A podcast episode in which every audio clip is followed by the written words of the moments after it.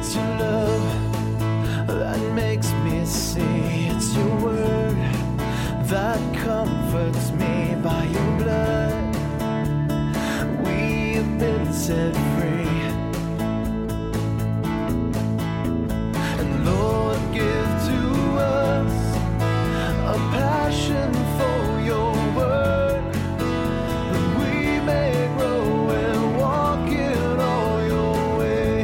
On behalf of Calvary Bible Church of Palisadro, welcome to the Bible teaching ministry of our pastor and teacher, Jim Jarrett. Here's Pastor Jim with today's study designed to help us grow in the Word. be looking this morning at a section of Scripture that scholars call the Great Christology. Colossians chapter 1, verses 15 through 20, and we'll only cover half of it this morning. But Colossians chapter 1, verses 15 through 20, if you'll follow along as I begin now, in Colossians chapter 1, beginning in verse 15. And there we read He is the image of the invisible God, the firstborn of all creation. For by him all things were created in heaven and on earth, visible and invisible. Whether thrones or dominions or rulers or authorities, all things were created through him and for him. And he is before all things. And in him all things hold together. And he is the head of the body, the church. He is the beginning, the firstborn from the dead, that in everything he might be preeminent. For in him all the fullness of God was pleased to dwell, and through him to reconcile to himself all things, whether on earth or in heaven, making peace by the blood of his cross. May the Lord bless this reading of his word and our time together in it. You may be seated.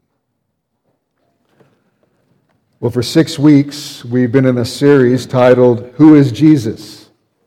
And we began with John chapter 1, and then from there we looked at Jesus' seven metaphorical state, I am statements in the Gospel of John. And this morning we're going to begin looking at this passage of Scripture, which is uh, one of the most significant of all the Bible's teachings about Jesus.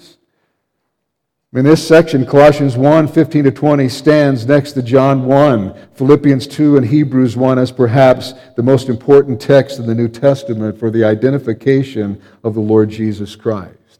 One commentator wrote, This dramatic and powerful passage removes any, any needless doubt or confusion over Jesus' true identity. It is vital to a proper understanding of the Christian faith. And there's a context to these verses, and so it's important for us to understand the context.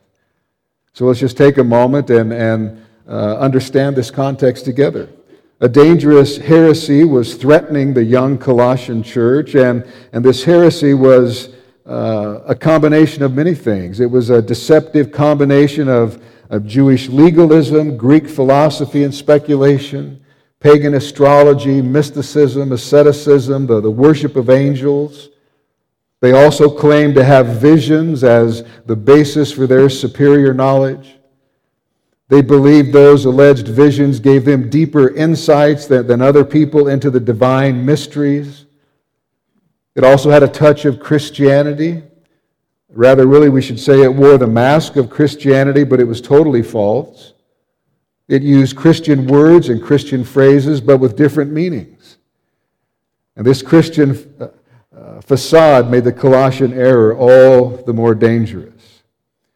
The Colossian heretics claimed that they weren't denying the Christian faith, not at all. We're only, we're only taking it now to a higher level. And they wanted to introduce the Colossian believers to something in addition to the truth of the gospel that they had heard and believed. They, they wanted to introduce them to a, a mystical and deeper knowledge and experience of God, a, a higher life, they said, so that they could receive all the, the fullness. And much of the Colossian heresy centered on the person of Jesus Christ. It denied the deity of Christ, it denied the humanity of Christ, and it also denied the sufficiency of Christ for salvation. It didn't completely deny Jesus, but it certainly did dethrone him, and it gave Christ a place, but certainly not the supreme place. In other words, it taught that Jesus was insufficient for salvation, that you need to go beyond Jesus into the fullness of what they had to offer. Salvation, they said, required this superior, mystical, secret knowledge beyond that of the gospel, which they uh, could provide. And so, here in this passage, the Apostle Paul underlines the most important distinctive of our faith. He instructs us about the supremacy of Jesus in creation and redemption. And he stresses that all things are under the sovereign rule and reign of Christ, so that if the Colossians needed to pray for something, they didn't need to look anywhere else but to Christ because all things are his. He made it, he rules over all things. In this text, Paul makes the argument that Jesus is the preeminent one, the, the supreme one, not only over our lives, but also over the entire universe, because Paul wants to stress to the Colossians that it is absolutely vital that they truly understand who Christ is. Because as far as Paul is concerned, if we understand who Jesus is, then so much of the rest of the Christian life is going to fall into place. If we understand who Jesus is, it'll take us a long way down the path of spiritual growth and it will protect us from any false teaching which says we need Jesus plus something else.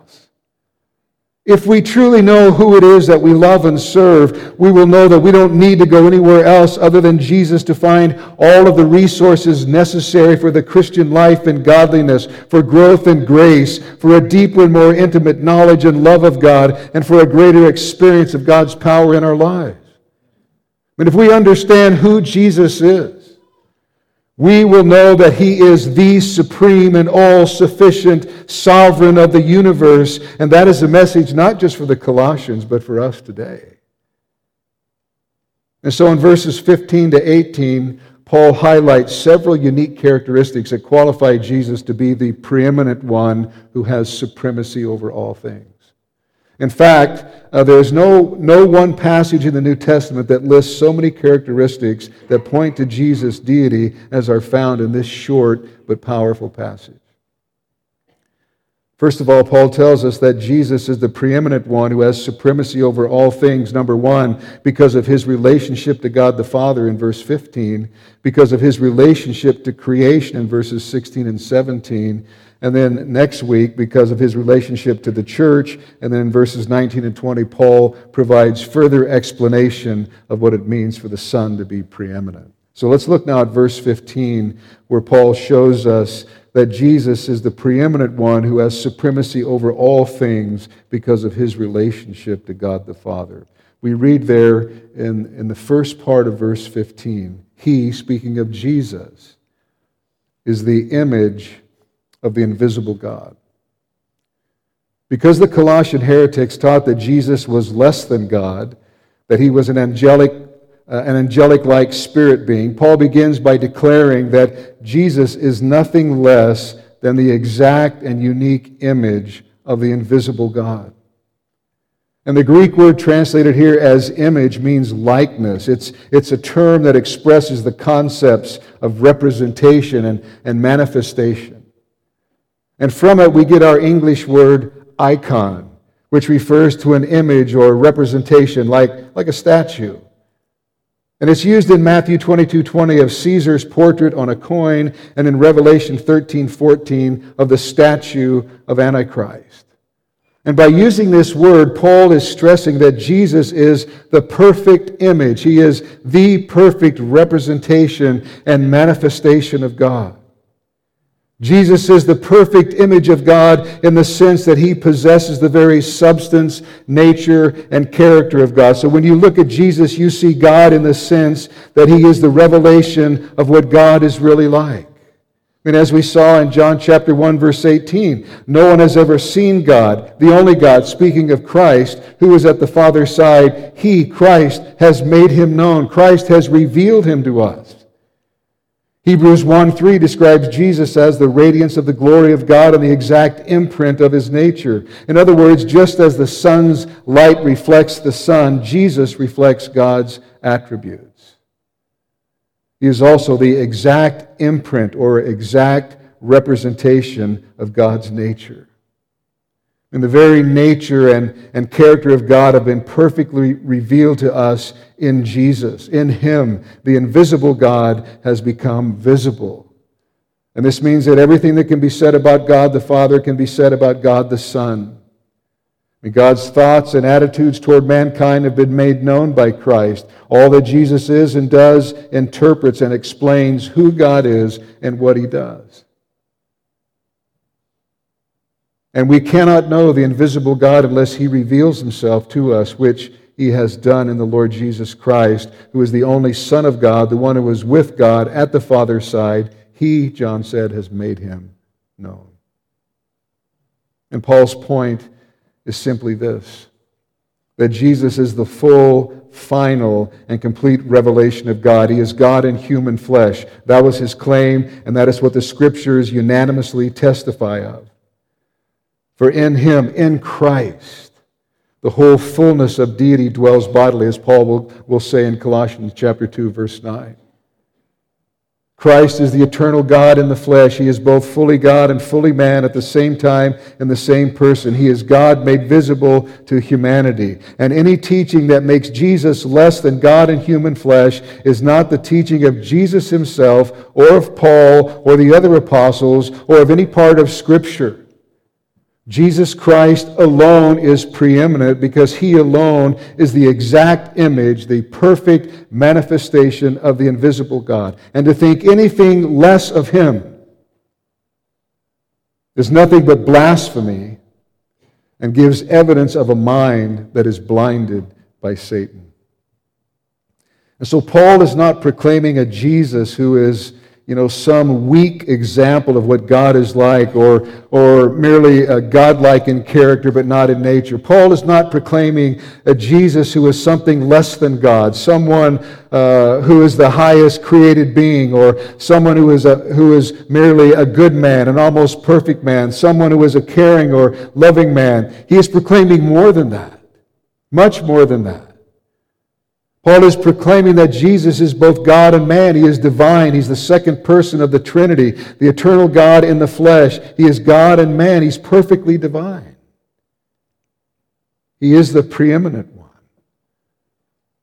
And so Jesus' supremacy is first shown in his relationship with God the Father. He is the exact image, the perfect, absolutely accurate image of the invisible God. And secondly, Paul tells us that Jesus is the preeminent one who has supremacy over all things because of his relationship to creation.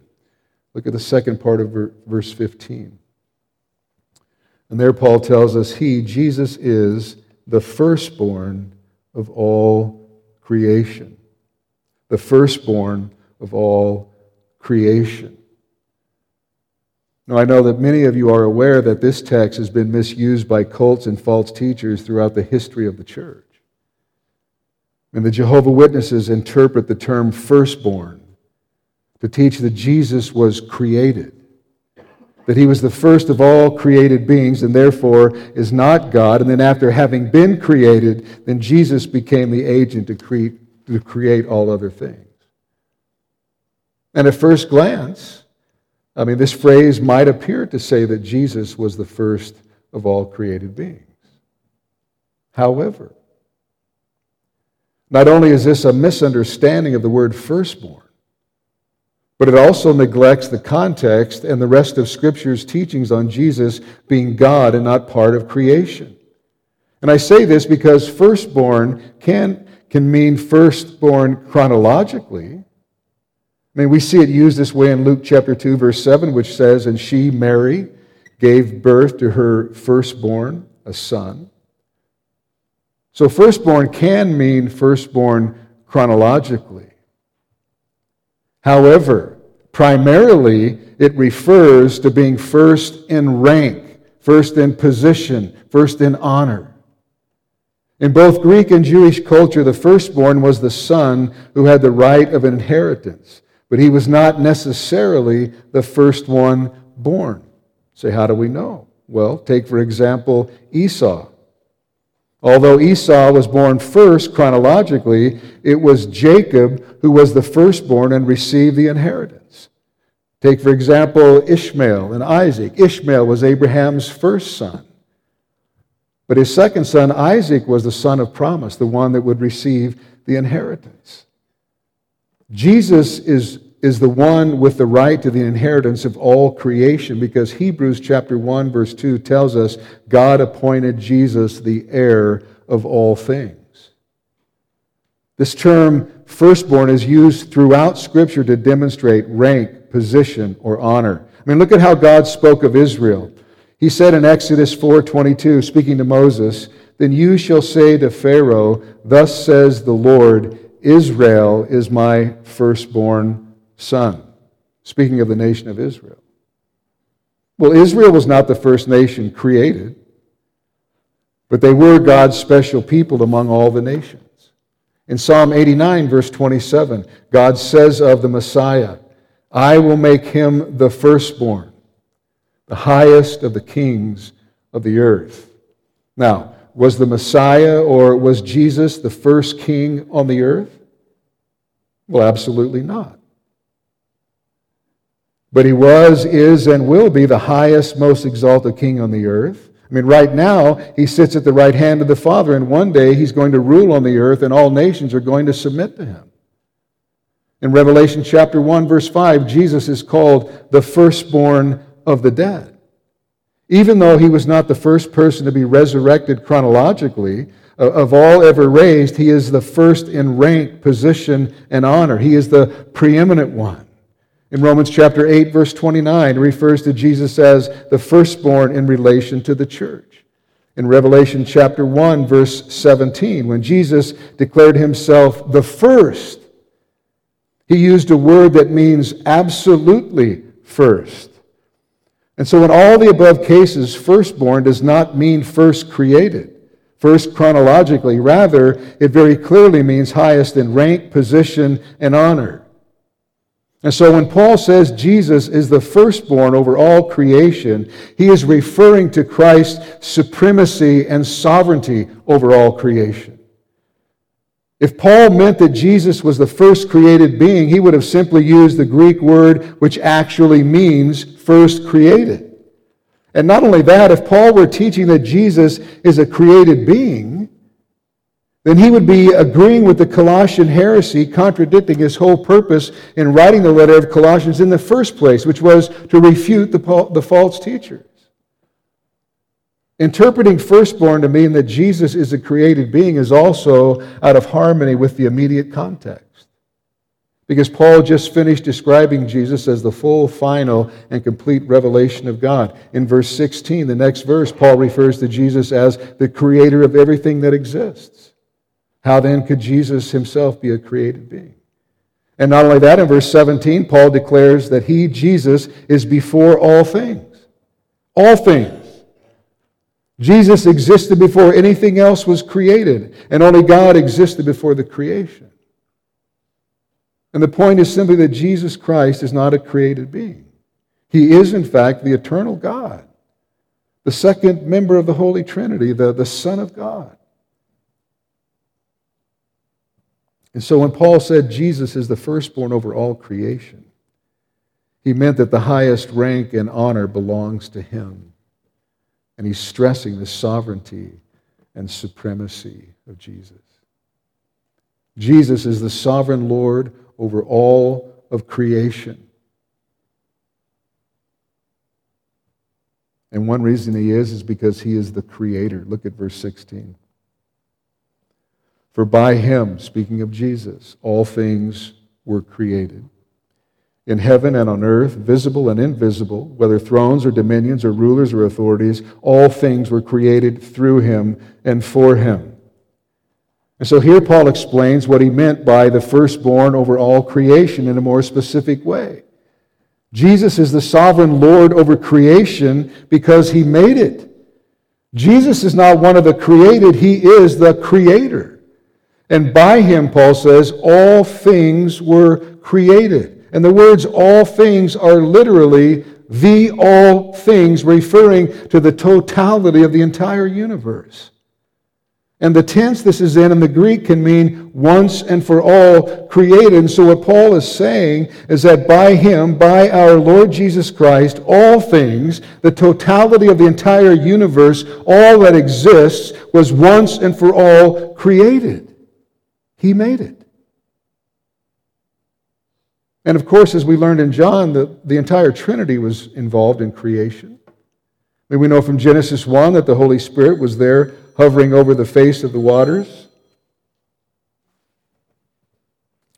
We know God the Father was involved because God is portrayed throughout the Bible as the creator, but the agent of creation that he uses is the Son. Hebrews chapter 1 verse 2. In these last days he was spoken he has spoken to us by his son whom he appointed the heir of all things through whom he also er, through whom also he created the world. 1 Corinthians 8 6. For, the, for, there is one God, the Father, from whom are all things, and for whom we exist, and one Lord, Jesus Christ, through whom are all things, and through whom we exist. I mean, God is the creator, but God does all of his creating through the Son. And this doesn't deny God as creator, it doesn't deny the role that the Holy Spirit played in creation. But it says that Jesus, the Son of God, is the agent by which the creating is done. And again, Paul's point is simply that Jesus is the creator of the universe. All that exists came into being by a sovereign act of his supernatural power. By him, all things were created both in heaven and on earth. Everything. Everything was created by Jesus. Heaven, you know, our atmosphere, the upper atmosphere, outer space, the vast galaxies of the universe, heaven and earth, the visible world around us and all that it consists of, its, its molecular makeup, the, the atoms, neutrons, protons, electrons, gravity, etc., etc., etc. And it's just staggering when we think about it. I mean, it's staggering when we think of the universe, the sun, the moon, the stars, all of the heavenly bodies scattered throughout a universe which is millions of light years across. As one man noted, the sheer size of the universe is staggering. The sun, for example, has a diameter of 864,000 miles, 100 times that of Earth's. And it could hold 1.3 million planets the size of Earth inside it. The star Betelgeuse, however, has a diameter of 100 million miles, which is larger than the Earth's orbit around the Sun. It takes sunlight traveling at 186,000 miles per second, or the speed of light, about 8.5 minutes to reach Earth. Yet that same light would take more than four years to reach the nearest star, Alpha Centauri, some 24 trillion miles from Earth. The galaxy to which our sun belongs, the Milky Way, contains hundreds of billions of stars, and astronomers estimate that there are millions or even billions of galaxies. So just think of the wisdom and the knowledge and the power of the Creator, and then think of the preciseness, the exactness, and, and the, the, the accuracy of every detail. It's amazing how exact and precise. Because any change in the rate of the Earth's rotation around the sun or its axis would be catastrophic. I mean, the Earth would become either too hot or too cold to support life. If the moon were near to the Earth, huge tides would inundate the continents. The change in the composition of the gases that make up our atmosphere would also be fatal to life.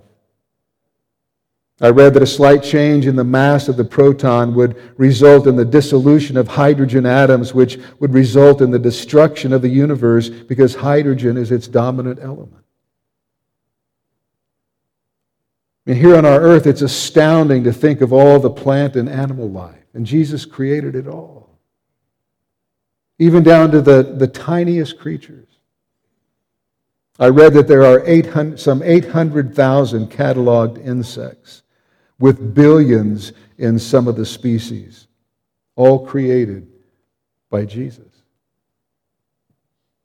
Jesus is the true God who created everything, visible and invisible, even the invisible spiritual realm. You'll notice that Paul lists in the verse, you'll notice Paul lists thrones, powers, rulers, authorities. And of these, one commentator writes, these are various categories of angels whom Christ created and rules over. There is no comment regarding whether they are holy or fallen, since he is Lord of both groups.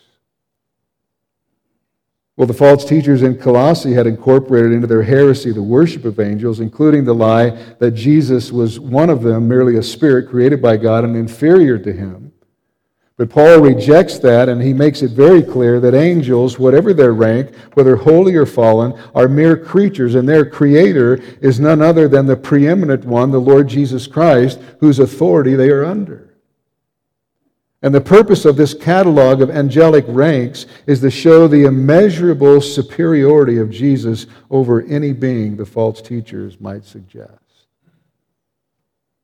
And so Paul boldly declares that Jesus is the true God who created everything, even the invisible spiritual world. Spiritual world. He is the creator of all. By him all things were created. And of course, that truth is affirmed by the Apostle John in John chapter 1, verse 3, where John says, All things were made through him, and without him was not anything made that was made. I mean, all things were made through him. And then he emphasized that truth by repeating it negatively. Without him was not anything made that was made. And the testimony of nature to its creator is so clear. It's so clear that it's only through willful unbelief that men can reject it. And that's exactly what they do, according to Romans chapter 1. But Jesus is not only the creator, he is also the end, he is the goal, he is the reason for creation. Look back at verse 16. And Paul says, All things were created through him and for him.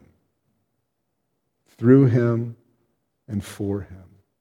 I mean, this is an astonishing statement. I mean, Paul is telling us that Jesus is the reason for God's creating and redeeming activity. The purpose of creation is to bring praise and glory and honor to the Son. I mean, for example, this is, this is typical even of things we create. If a person creates a piece of art, not only is it made for others, it's meant to give glory to the Creator. It shows the Creator's skill and, and wisdom and, and creativity.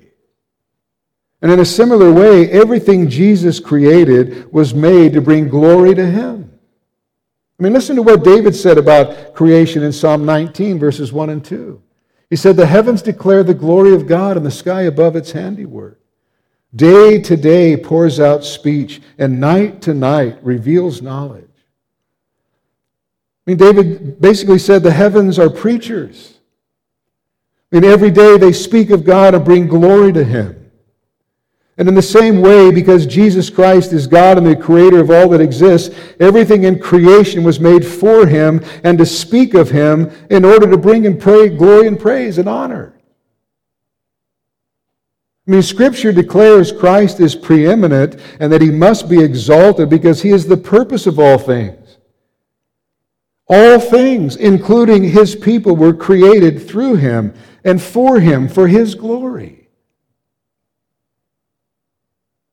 And so we go, well, so what? What does this mean? You know, what, what does all of this mean for us? Well, let me give you some practical implications of these truths. First of all, since Jesus created all things, including us. That means that He is our Creator. And therefore, all men are accountable to Him. And as our Creator, He and He alone has the right to tell us how to live and how to relate to Him.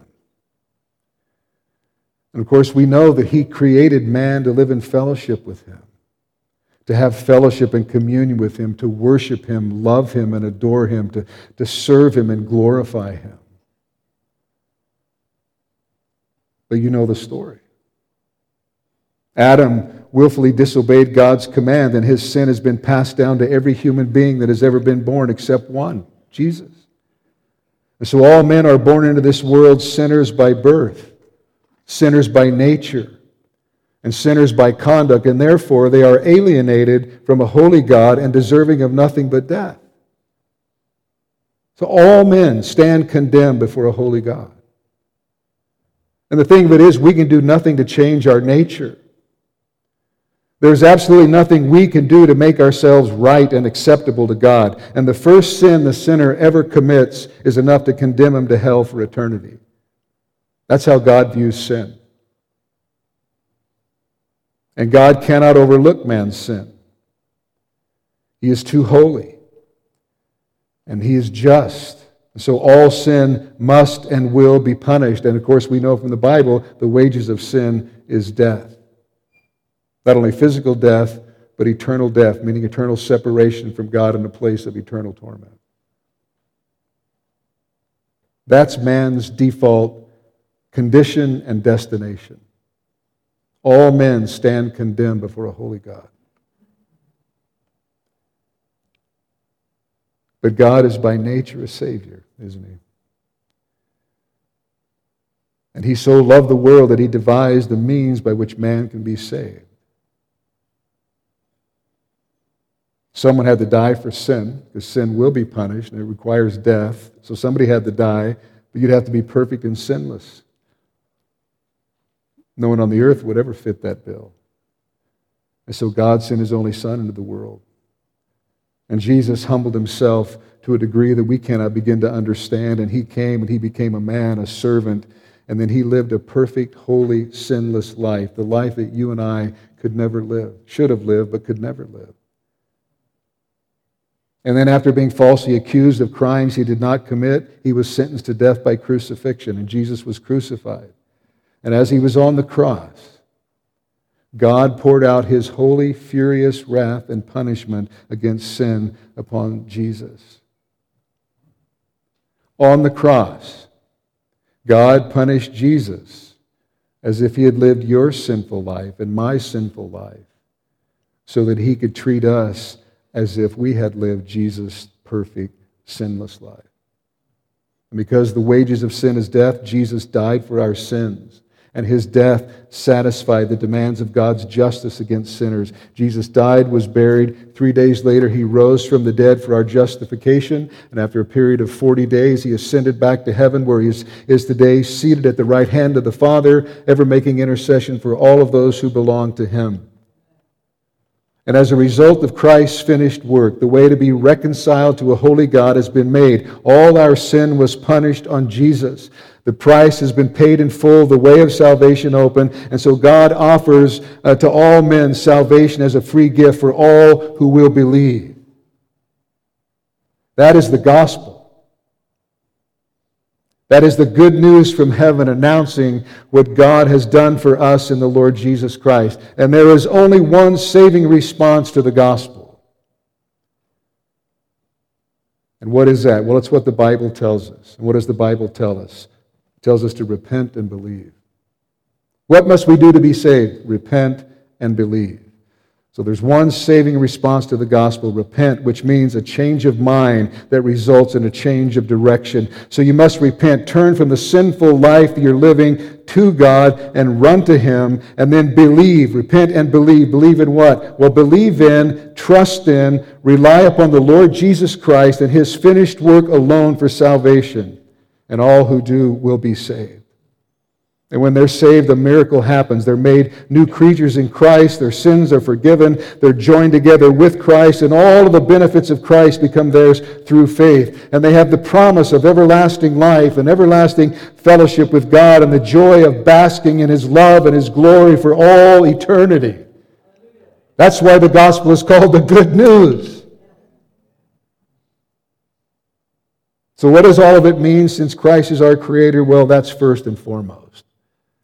It means that He is our Creator and He commands all men everywhere to repent and believe.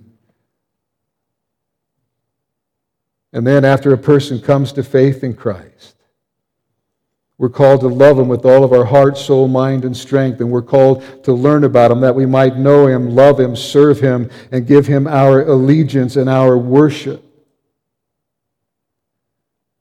And since Jesus created all things, it also means He understands us and the needs we have better than we do. Since Jesus created all things, it means no power in this world is superior to his. That means nothing can ultimately harm us if we are in Christ. Since Jesus is the end of all things, only the person who is following him is heading in the right direction. So if you're not following Christ, if you're not in Christ, you're headed in the wrong direction. You are headed this morning to an eternal hell. That is man's default destination apart from Christ. Since all things have been created by him, then that should cause us to look to him to understand what purpose we have in life, because none of us are accidents. And if we're to understand life, and there's only one person to whom we can look for the answer Jesus Christ, our Savior and our Creator. Everything began with him, and it will end with him. All things began at his command, and all things will end at his command. He is the Alpha and Omega, the beginning and the end. One day, everything, everything, and everyone will give him glory. And since this is true, since all these things are true, we should live completely before, uh, completely for him. Because any other course is completely irrational for the believer. It's totally irrational. And Paul used similar logic in Romans chapter 11, verse 36, where he said, For from him and through him and to him are all things. To him be glory forever. Amen. And then in the very next verse, Romans chapter 12, verse 1, Paul called us to total commitment when he said, I appeal to you, therefore, brothers, by the mercies of God to present your bodies as a living sacrifice, holy and acceptable to God, which he concluded is your spiritual, that is, your logical, rational worship, or your logical, rational religious service. In other words, what he's saying there is in light of all that, that Jesus is, and in light of all that Jesus has done for us, the only logical, rational thing for a believer to do is to totally commit our lives to him. So let me ask you something. As a believer, is your life rational or irrational? You know, are you living totally for Jesus? Or are you living outside rationality? Is your life rational or irrational?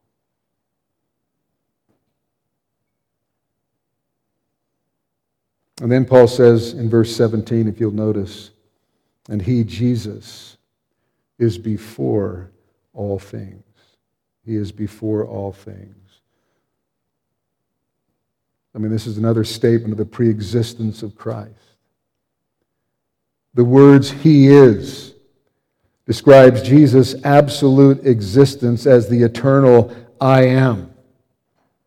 And in the Greek, this is a very intensive word and could be translated He Himself and no other is continually before all things.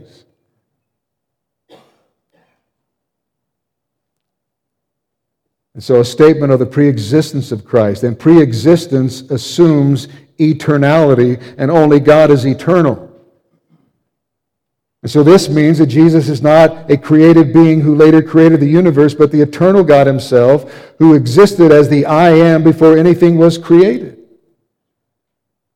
Jesus Christ has eternally existed as part of the Godhead. He existed before any material thing ever existed. He existed before matter. He created matter. And then Paul says, look, looking back at verse 17, and in him all things hold together. He is before all things and then Paul says, and in him all things hold together. And the tense of this in the Greek tells us that Christ continues now to hold all things together. And apart from his continuous activity, everything would absolutely disintegrate. The writer of Hebrews puts it this way He is the radiance of the glory of God and the exact imprint of his nature, and he upholds the universe by the word of his power. And so Jesus not only created everything that exists, he also sustains everything that exists. I mean, that's it. Jesus made everything and he sustains everything. I mean, that is so simple to say, and yet that is so profound and unfathomably deep. I mean, just think of it. The Lord Jesus Christ is a sustaining and supportive power by which all that He has conceived and created, uh, you know, he, it remains and continues in its present form because of Him. He's the sustaining and supportive power. From the moment of its inception until now. And as for as long as He wills. Jesus sustains all things, guides all things, and quite literally holds all things together. You know, scientists and, and physicists have, have wondered what holds the atom together. You know, what, what is the atomic glue, they wonder. And none of them know. But the simplest believer knows. I mean, we know. Jesus is the atomic glue. He holds all things together by the word of his power. He is the energy of the universe, and there is nothing in this universe that is outside of his control. I love what R.C. Sproul said. He said, There is not one rogue molecule in the entire universe. And that's true. Nothing in the universe is outside of his control. You see, Jesus didn't create the universe and then go off and sit in a corner and then just let natural law take its course. No, the law of gravity and, and all the rest, the laws by which the universe hangs together, are not only scientific laws, but they're also divine laws. They are all an expression of the mind and the will of the Son. I mean, everything exists and is sustained in their present form by Jesus Christ, who is the cohesive power that keeps all things intact. He's the one who maintains the delicate balance necessary for life's existence. He's the one that, that maintains the, the delicacies of the ecosystem, the, the balance of nature in the plant and animal world. It's all held together and ordered by Him. In every moment of every day, He keeps the heavenly bodies sustained in their orbits. He makes the sun to shine, the wind to blow, the rain to fall, the earth to rotate, the seasons to come and go. He is the one who continues to grant life to our bodies. I mean, think of it.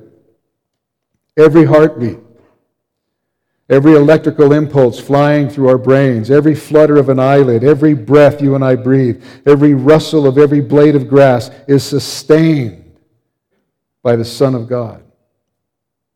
I mean, truly did Paul say in Acts 17 28 that in him we live and move and have our being. You know, this world is a cosmos rather than a chaos because of the continuous exertion of the divine power from the risen Christ. And if at any moment, and for any reason, he should withdraw his power, again, it would all just absolutely disintegrate. It would just vaporize and vanish into a vacuum of nothingness. And one day it will. Peter describes that day as the one when the heavens will pass away with a roar and the elements will be destroyed with intense heat and the earth and its works will be burned up. Christ will remove his, his sustaining power and everything will just come apart down to the, the atoms and molecules. It'll be like a massive uh, nuclear explosion. It will all come apart and all disintegrate.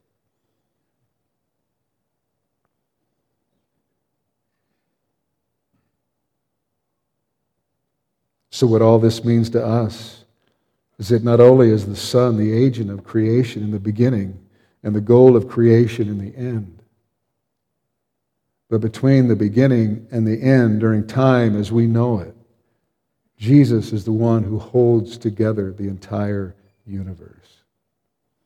He sustains all things, He guides all things, and He is in the process of bringing all things to their consummation in and for Himself. And so here's a simple application. If Christ created and sustains all that exists, and He does, if He sustains both the natural order and the affairs of men, and He does, then how could you or I or any believer question His sufficiency for our salvation through His substitutionary atoning death? How could you or I question his sufficiency for the Christian life now? How can we possibly think that he is inadequate in our daily walk? That he isn't enough? That we need something in addition?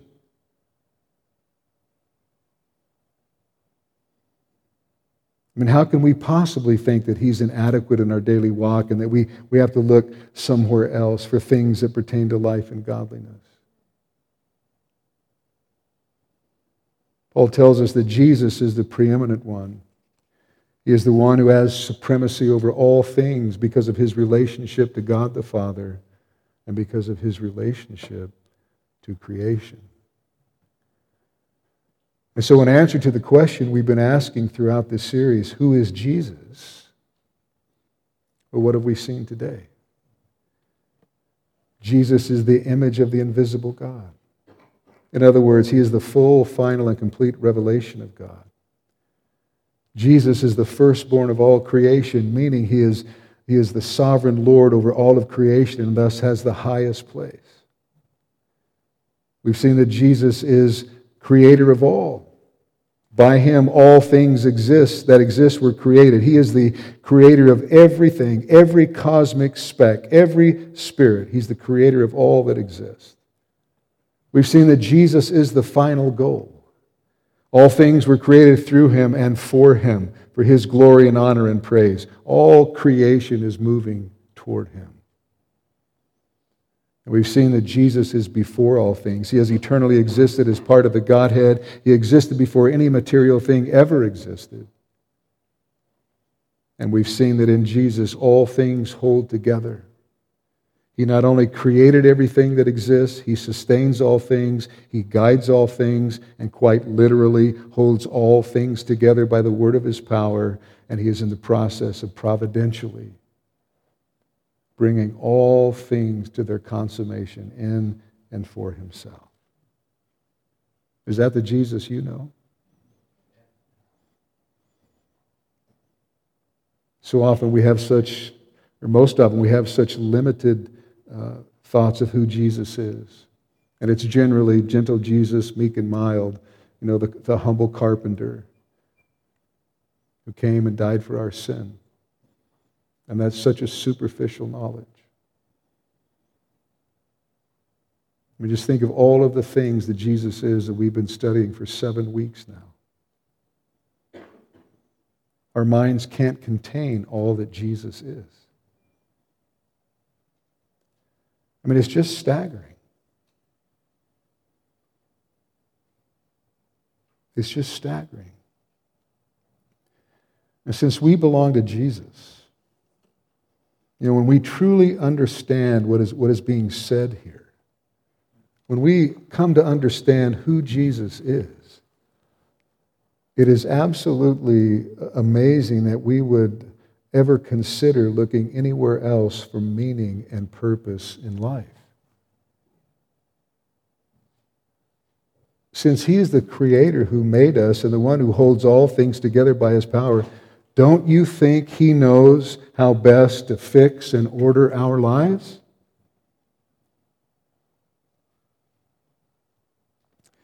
One commentator tells the story of a South American company that bought a, a real high end printing machine from a firm here in the U.S.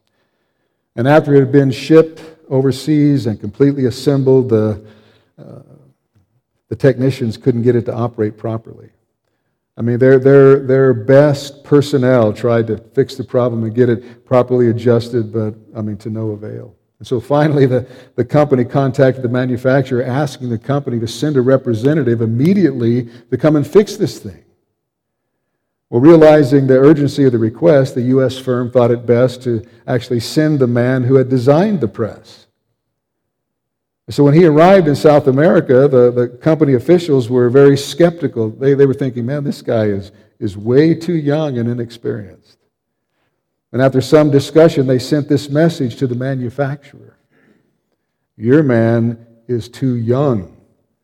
Send a more experienced person. And the reply came back He made the machine, He can fix it.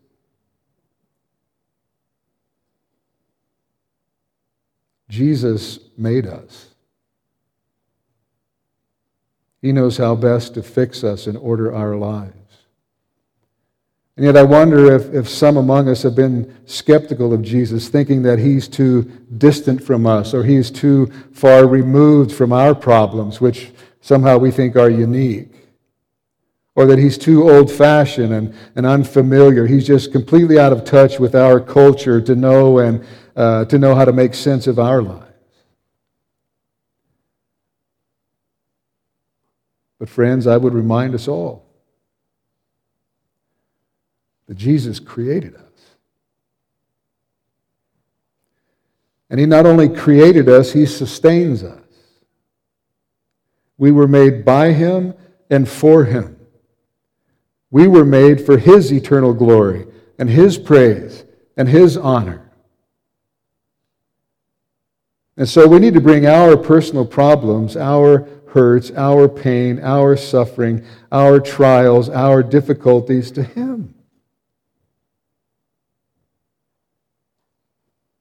Because He knows how to solve them. I mean, He knows how to fix us. You know, Paul wants every Christian and every person to know that Jesus Christ is preeminent. He is the preeminent one, preeminent over his natural creation, the universe. I mean, God's settled purpose is that in everything, Christ might be preeminent. But the question then before us all is is he, is Jesus preeminent in our lives? Is Jesus preeminent in your life? In other words, does he have first place in your life? Does he have first place over your thought life? Does he have first place over your words? Does he have first place over how you use your time?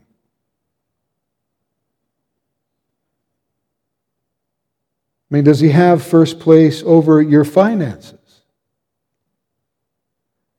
Does he have first place over your entertainment choices?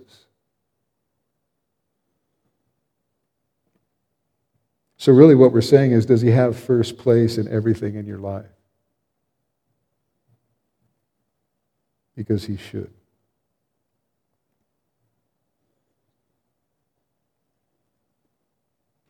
He should have first place in everything in all our lives. Why? Because our reason for being here, our great purpose in life, is to pursue a deeper and more intimate relationship with Him. We are here to know Him, love Him, worship Him, and serve Him, and to become more and more like Him and to live our lives for Him to the glory of God.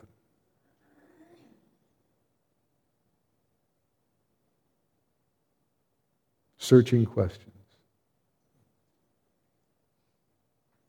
But may the Lord work these things in all our hearts and in all our lives for Jesus' sake and for his glory.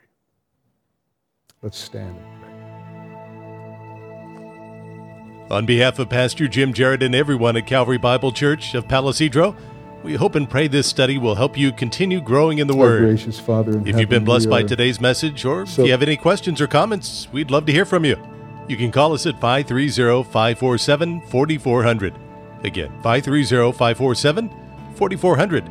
Or write to us at P.O. Box 837, Palo Cedro, California 96073. You can also email us through the church website at calvarybiblepc.org. calvarybiblepc.org. Thank you for listening, and may God richly bless you. It's your love